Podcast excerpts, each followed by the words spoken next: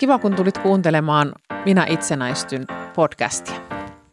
Tervetuloa munkin puolesta. Mun nimi on Taija Halme. Ja mä oon Rikkisen Marjo ja tullaan molemmat tuolta kehitysmaisten palvelusäätiöstä.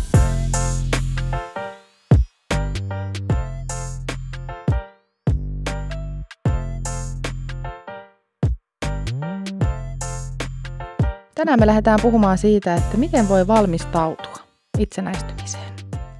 Joo, ja siihen me on otettu heti vähän tähän, että ajateltiin, että esitellään teille meidän yksi työväline. Se löytyy tuolta tämän jakson Kuvauksesta. kuvauksesta, kiitos Taija. Sieltä löytyy ja sitten sieltä meidän kvps.fi-sivustolta löytyy myös, myös tähän linkki tietopankista. Mutta näin minä pärjään, kun lyö Googleen, niin se kyllä antaa tämän, tämän opuksen sieltä ja sen pystyy pdf-nä tulostamaan. Ja esitellään vähän tätä, minkälainen kirja tämä on tai ja tämä Näin minä pärjään. Kyllä, kyse on siis oman, oma arvioni avun ja tuen tarpeista. Ja useampi organisaatio tätä on ollut yhdessä vähän suunnittelemassa ja, ja siellä on tosiaan nyt päädytty tällaiseen ratkaisuun, että kolme, kolme osa-aluetta sinne kirjaan on laitettu. On siinä alussa sellaiset siniset sivut, keskellä on violetit sivut ja ihan perällä on sitten semmoiset vihreät koontisivut. Käytäisikö vähän siitä ihan ekasta, mitä siellä Marjo on siellä sinisillä sivuilla? Joo, se alkaa ensimmäinen osa on sen niminen kuin Kuka minä olen.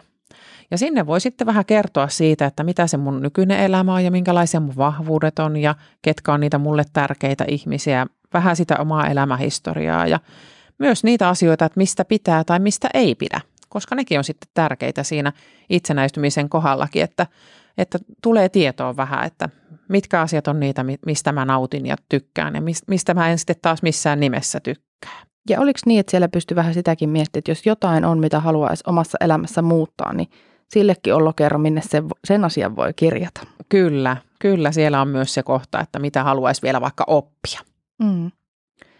No nämä, nämä on isoja kysymyksiä ja näitä voi olla joskus vähän haastavaa kirjata itse yksikseen sinne, niin pyydän mukaan sellainen ihminen, joka on sulle tuttu ja luotettava henkilö, jonka kanssa haluat näitä asioita lähteä pohtimaan, niin tukihenkilö on varmasti joillekin meistä paikallaan. Kyllä, ja kirja on kuitenkin semmoinen, että siihen ihan voi kirjata ylös sit näitä asioita. Että jos sulle kirjoittaminen on haastavaa, niin sitten kannattaa, kannattaa siinä niin kuin kaveria käyttää apuna ja tukena. Ja muutenkin näitä asioita voi olla vähän helpompi ehkä pohtia yhdessä jonkun toisen kanssa, eikö vaan? No on, kyllä. Mennäänkö siihen seuraavaan osaan? Joo, mennään vaan. Tämä kakkososa koostuu sitten semmoisista kysymyksistä, jotka varsinaisesti liittyy sitten sinne avun ja tuen tarpeisiin. Ja siellä on kolme tämmöistä osa-aluetta. Ensimmäinen on kotielämä, sitten toisena on ihmissuhteet, työ ja vapaa-aika ja kolmantena on terveys ja turvallisuus. Ja kaikki näihin osiin liittyy sitten useampi kysymys. Voitaisiko me käydä joku kysymys ihan yhdessä läpi tässä kaikkien kesken? Me voidaan hyvinkin käydä. Olisiko joku noista osa-alueista tai mistä sä haluaisit, että mistä mentäisiin? Mistä mentäis? No mennään kotielämän puolelle. Olisiko siellä joku ruoanlaittoon liittyvä?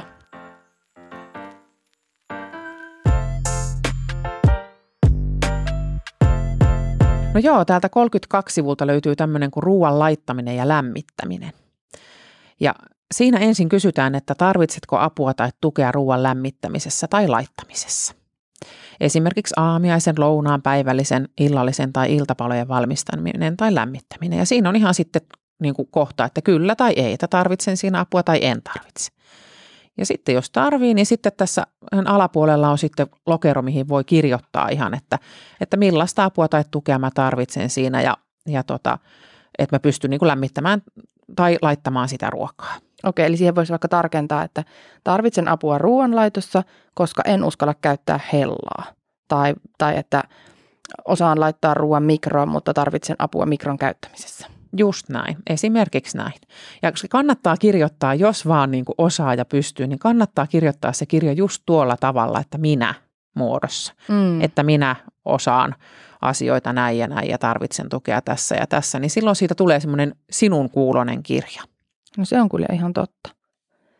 No, onko siinä, eikö siinä ole sitten vielä vähän tarkentavia kysymyksiä lisänä?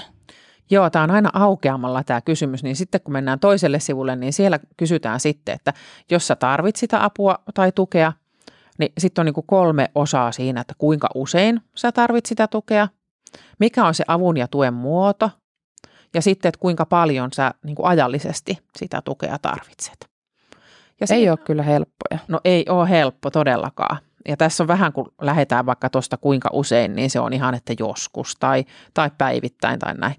Niin sitten siinä saa aina myös sitten pisteitä, että siinä tulee semmoinen pisteytys ja se pisteytys on siinä mielessä tärkeää, että sitten, sitten tota, niitä pisteitä voidaan koota tuolla lopussa olevalle koontisivulle ja, ja se voi olla semmoinen kiva, helppo tapa tavallaan niin kuin, ää, nähdä, että mikä se sun avun ja tuen tarve sitten kaikkineen on.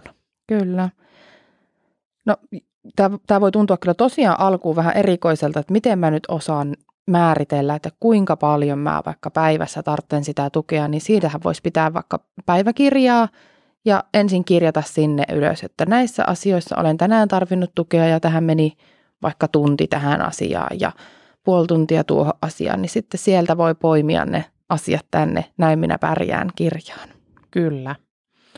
Ja joka aukeamalla on sitten lopuksi vielä tämmöinen muuta huomiota kohta, että sitten jos siihen asiaan liittyy vielä joku semmoinen asia, mikä ei ole tullut sinne kirjattua vielä muuten, niin sitten se voi sinne lokeroon kirjata vielä ylös. Mm.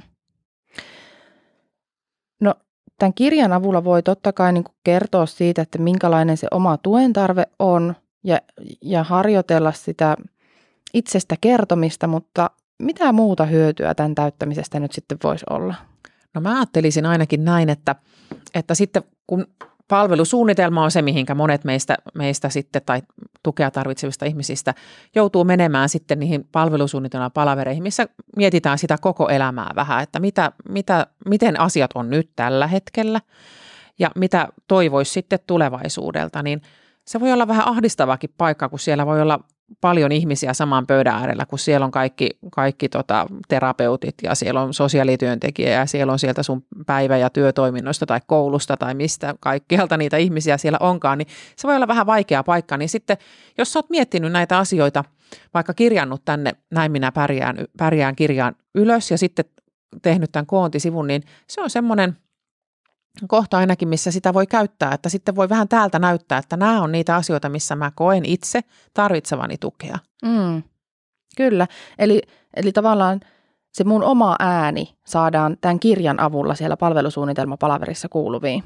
No just näin, ja sitten ei tarvi ehkä niinku välttämättä siinä uskaltaa kauheasti sanoakaan, vaan voi sieltä vähän niinku käyttää sitä kirjaa niinku itsestukena, mm. että se auttaa sua ilmaisemaan niitä omia, omia ajatuksia.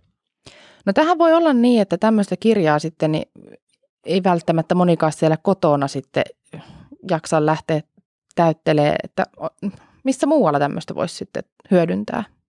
No esimerkiksi ammattiopinnoissa, niin voisi oikein hyvin olla mahdollista, että siellä otettaisiin ihan vaikka sinne koulun, koulun ohjelmaan se, että lähdettäisiin täyttämään tätä nuorten kanssa sitten siellä jo niin kuin opiskeluaikana. Niin mm. sitten kuitenkin voin, voisin ajatella, että tästä, ja niin kuin ollaan koettukin, että tästä on tosi paljon apua sitten siihen muuton, muuton hetkelle, että, että on sitten muuttanut tuetusti asumaan tai, tai sitten sinne ryhmämuotoiseen asumiseen, niin, niin aina ne ihmiset, jotka sua tukee, niin ne saa tosi paljon niin kuin vinkkejä sitten siitä, että, että minkälaisissa asioissa sä sitä apua ja tukea tarvitset. Mm. Ja itsekin on sitten vähän valmistautuneempi siihen muuttamiseen. On saanut sen kipinän siihen, että ahaa, tällaisia asioita. Just näin.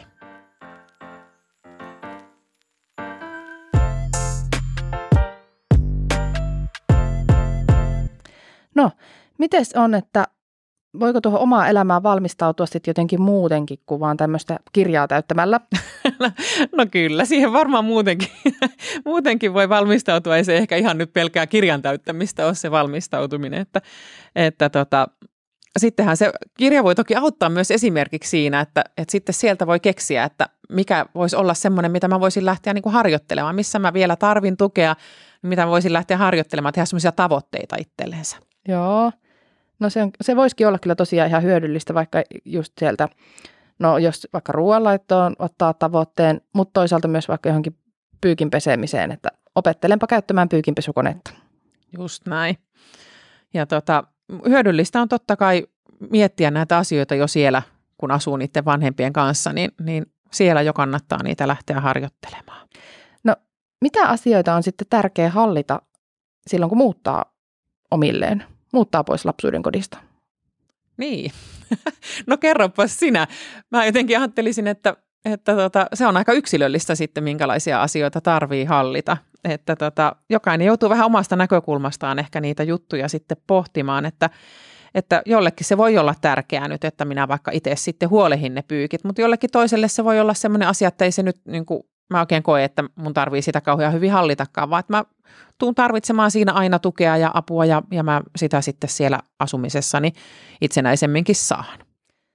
Ja taitaa se nyt olla vähän sillä tavalla, että ihan joka ikinen meistä tulee koko elämänsä tarvitsemaan jossakin asioissa sitä apua ja tukea. Että sen takia nyt ei ainakaan kannata pelätä sitä omilleen muuttamista.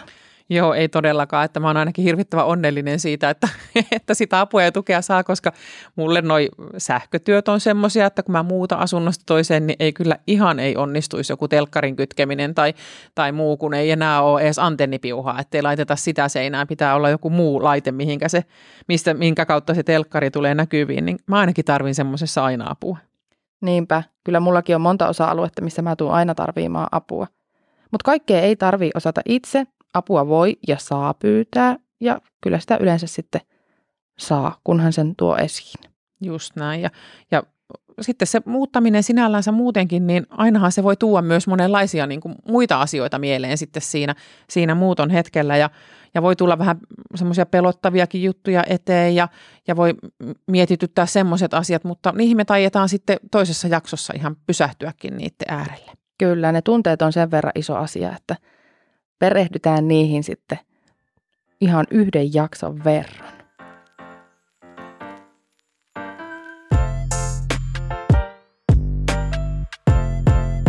Marjo, mikä sinun kodista on tehnyt kodin? Haluatko tietää, mikä mulle tulee ekana mieleen? Haluan. No, mulle tulee ekana mieleen sakset. Sakset? Joo koska mulle sakset jostain syystä, niillä on tietty paikka mulla kotona. Ne pitää aina roikkua siellä, kun mulla ei ole nykyisessä kodissa ei ole astianpesukonetta, että mä tiskaan aina itse, niin mulla tiskiharja roikkuu siellä tiskikaapin alla.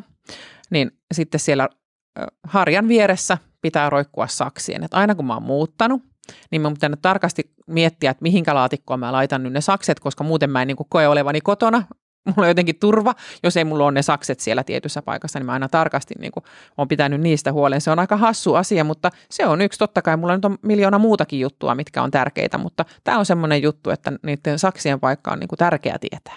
Hmm, ja se on sulle tärkeä juttu, niin sun täytyy saada tehdä just niin kuin sulle hyvältä tuntuu. Näin, näinhän se menee.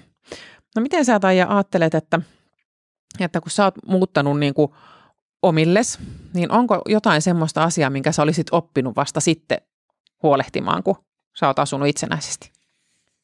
No ihan ensimmäisenä mulle tulee mieleen kyllä noin kodin siisteys- ja siivousasiat, että kyllähän mä niin autoin omia vanhempiani siellä lapsuuden kodissa jo siivoamisessa. Harjoiteltiin yhdessä imuroimista ja luuttuamista ja pölyjen pyyhintää ja vessanpesua ja kaikkea, mutta sillä niin aikuisten oikeasti mä opin ne vasta sitten, kun muutin omaan kotiin.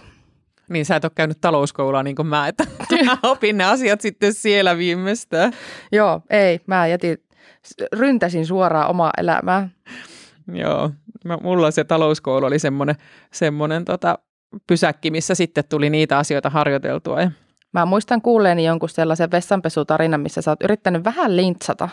No, jo, no joo, kyllä. Meillä oli semmoinen, semmoinen tota, aika tarkka siivouksen opettaja siellä. Ja, ja sitten oli joku perjantai-päivä, meillä oli siinä asuntola, missä mäkin asuin viikot aina, niin, niin, niin sitä asuntolaa sitten siivottiin ja se oli perjantaina jotenkin tärkeää aina mennä läpi se, se asuntolan niin kuin vessat ja ne yleiset tilat siitä mentiin aina siivoten. Ja sitten oli joku vähän kiireinen perjantai siinä, että oli oli mennyt siellä tunnilla vähän pitempään ja jäi vähän lyhyempi aika siihen siivoukseen sitten. Ja se oli aika tarkkaa, nimittäin piti olla varmaan muistaakseni kolme eri sankoa, että että oli, ja tietyn väliset siivousliinat, ei rätit, vaan siivousliinat oli siellä tietyn värisessä sangossa. Ja sitten mä ajattelin vähän oikasta ja olin laittanut kaikki kolme rättiä sinne samaan sankoon. Ja sitten pesin sitä vessaa siellä, niin mä muistan vielä se opettajan nimenkin, se oli Laina, lainatäti oli siinä mun selän takana, kun mä nostin niin päätäni, että mä olin sen vessanpöntö saanut pestyä, niin mä nostin päätäni, niin mä näin sivusilmällä peilistä, että apua, lainatäti seisoo selän takana. Ja voin kertoa, että meni aika sillä uusiksi se vessanpesu, että ihan haettiin ne kaikki kolme sankoa ja, ja tota, aloitettiin alusta, mutta voin kertoa ja luotan edelleen siihen, että mulla on aika hyvä toi vessanpesu niin kuin, taito. Hmm. Että oot oppinut sen asian. Joo, kantapään kautta. Hyvä.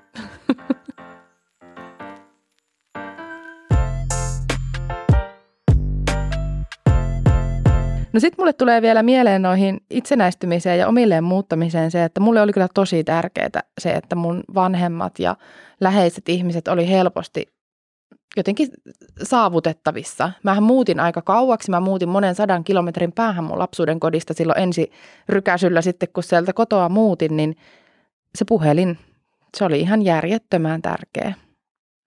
Kyllä ja puhelin on mullekin ollut tärkeä, mutta se on ollut siitäkin syystä, että sitten nettiyhteyksiä ei saanut muuta kuin sen puhelimen. Piti olla semmoinen lankapuhelin, että sai nettiyhteydet esimerkiksi. Aivan. Niin, niin sitten, sitten tarvi sen, mutta, mutta tota, kyllä se on tärkeää ollut mullekin, että on pitänyt saada niihin kavereihin pidettyä yhteyttä sillä puhelimella. Ja, ja my, myös totta kai vanhempiin. Mä aina käytin äitiä, mä aina soitinkin sille ja kyselin, että onko pääkokki saatavilla. Että Sait reseptit sieltä? Joo, jotain, kun halusi laittaa jotain sellaista ruokaa, mitä äiti oli aina laittanut, niin sitten piti aina tarkistaa, että menikö se nyt näin ja näin. Kyllä. Ja toi onkin muuten varmaan totta, että se vanhempien rooli ei katoa siitä elämästä, vaikka sä muuttaisit sieltä lapsuuden kodista. Että edelleenkin mä, no sä soitat äitillesi tai soitit äitillesi mm. siitä ruoanlaittoasiasta, mutta mä kyselen sitten taas tuonne puutarhapuolelle isältäni kaikki vinkit, että hän on kyllä semmoinen multasormi, että se tietää, mikä kukka viihtyy auringossa ja mikä varjon puolella. Kyllä. Ja ne on tärkeitä juttuja, että on jotain semmoisia ihmisiä, ihmisiä, jotka voi olla tukemassa siinä, siinä muuton hetkellä, että missä asioissa sitä tukea sitten itse kukin meistä tarvitsee. Mm. Ja niinhän se on, että sitten kun sinne omaa itsenäiseen elämään muuttaa, niin ne vanhemmat saa jäädä olemaan niin kuin sun vanhempia. Että sitten siellä asumisessa olitpa sitten tuetussa asumisessa tai ryhmäasumisessa, niin siellä on henkilökunta sitä varten, joka auttaa sinua niissä päivittäisissä arjen asioissa. Ja nämä muut hetket, niin vanhemmat voi olla vaan vanhempia. Kyllä, ja se on tärkeää, tärkeää kaikkien, niin ehkä se vanhemmakin on tärkeää se huomioida, että, että sitten voi oikeasti ottaa sen vanhemman rooli ja antaa, antaa sen muuten sen vastuun siitä, siitä elämisen tukemisesta sitten niille työntekijöille. Mm. Me voitaisiin antaa vielä muutama kysymys sullekin pohdittavaksi. Minkälaisissa asioissa sinä koet tarvitsevasi tukea? Joo, ja minkälaiset asiat tekee sulle kodista kodin? Mm. Ja minkä esineen tai asian tai tavaran haluaisit sieltä lapsuuden kodistasi ottaa mukaan? Hyvä, mutta kiitos tästä kerrasta. Kuulijat, me palataan ensi jaksossa sitten aiheen äärelle. Viisi jaksoa on kaiken kaikkiaan, niin käykää kuuntelemassa ne kaikki. Kyllä. Ja jos sulle tulee mieleen jotain palautetta tästä jaksosta tai haluat muuten vaan olla noissa itsenäistymisen asioissa meihin yhteydessä, niin meidän yhteystiedot löytyy jakson kuvauksesta ja palvelusäätiön nettisivuilta. Kiitti, moikka! Moi moi!